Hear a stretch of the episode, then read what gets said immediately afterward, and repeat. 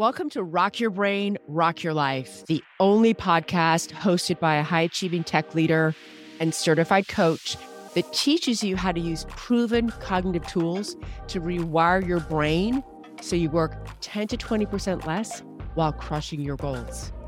And you'll do this in 180 days. Hi, I'm Sarah. After decades of frantically overworking, never believing I could achieve big goals in my life, and feeling constantly anxious, overwhelmed, and burnt out daily at work, I finally figured work out. I learned how to work less while identifying and nailing goals I never thought possible. I learned how to feel calm, confident, and a sense of ease at work. So if you're a high achiever, who wants to achieve big goals but doesn't even think it's possible unless you work a gajillion hours, or doesn't even think big goals are possible in any way, shape, or form, this podcast is for you. I keep it simple. You'll learn the neuroscience based cognitive tools I and my clients use daily to work less while achieving more than they ever imagined. Quick side note you'll run the risk of being passionately in love with your career. Hey, rock stars. How y'all doing this week?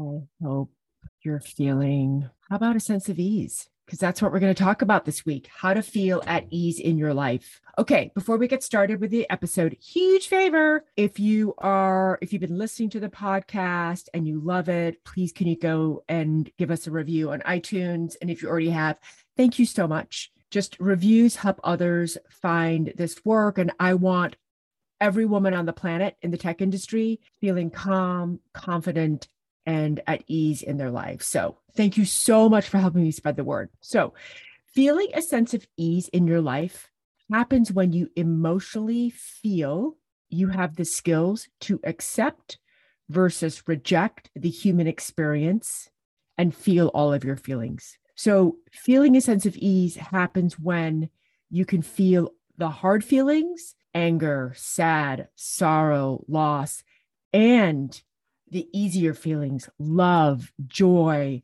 happiness, excitement. When you can feel them both, you will feel more at ease in your life.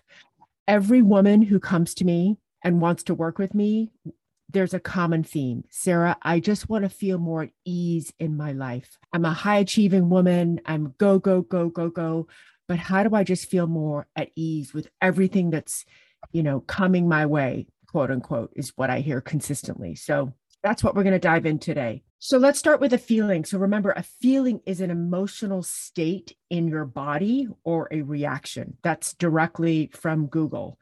And I describe it as a vibration or piece of energy that vibrates through your body.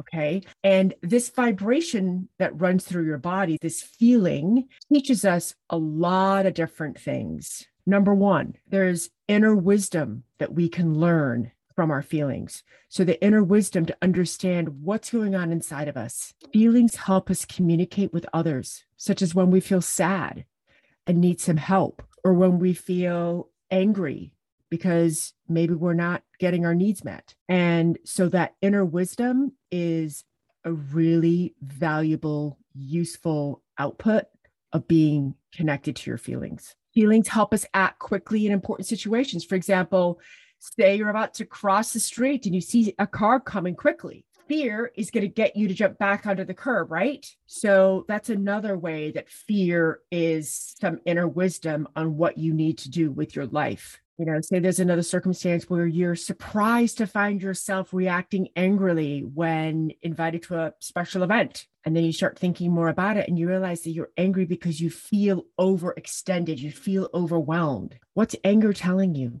It's telling you to change something in your work life balance at least temporarily. You know it may feel just like really crazy to add just one more event to your schedule but you know that it's actually the unreasonable demands that you're placing on yourself. So that anger will help you respond to the invitation much more graciously, right? Than you might have if you didn't understand what was driving that anger. So, anger, all these feelings allow you to take the wisdom of, say, the anger in this circumstance and use it to make healthy changes in your life. In this case, in you know your work life balance. So there's a lot of wisdom in all of our emotions including wisdom from those that we think are negative, quote unquote. And what I've learned myself and what I witness with my students is if you deny or shove away your feelings, you won't be able to tap into the information and the wisdom that that feeling has for you. And you're also going to have a harder time probably moving forward. When you're resisting the wisdom and the feeling of that feeling, it's going to be harder for you to kind of move through it and get to the other side and get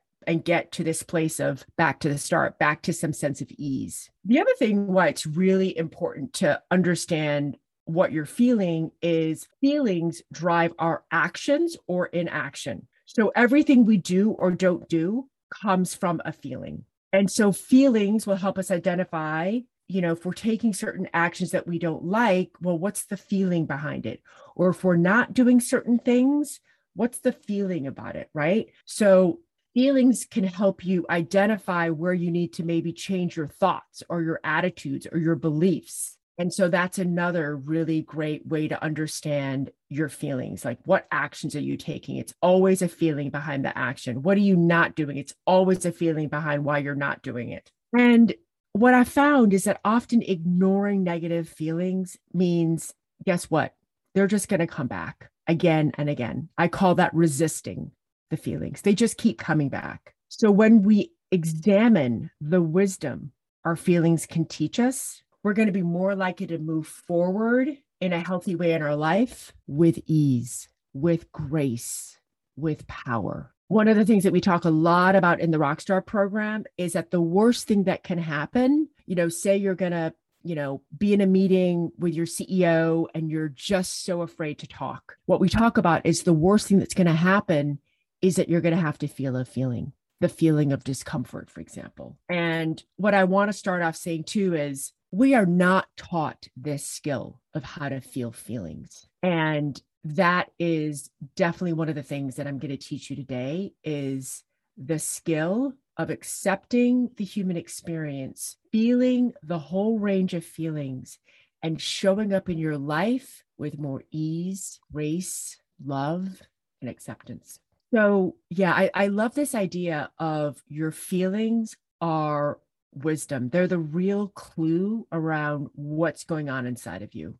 You know, I talk a lot about your brain and beliefs and thoughts. And one of the things that I've learned over the last year is that your brain and its thinking may want you to go off and do a certain thing, but I always want you to check in with like, how are you feeling? Because that's really the essence of what's going on for you and where you are in your life and if that feeling is going to help you take the right action or not or or not take action and then just how you show up in the world. I actually believe now and i did not believe this a couple years ago that my feelings are like my best friends.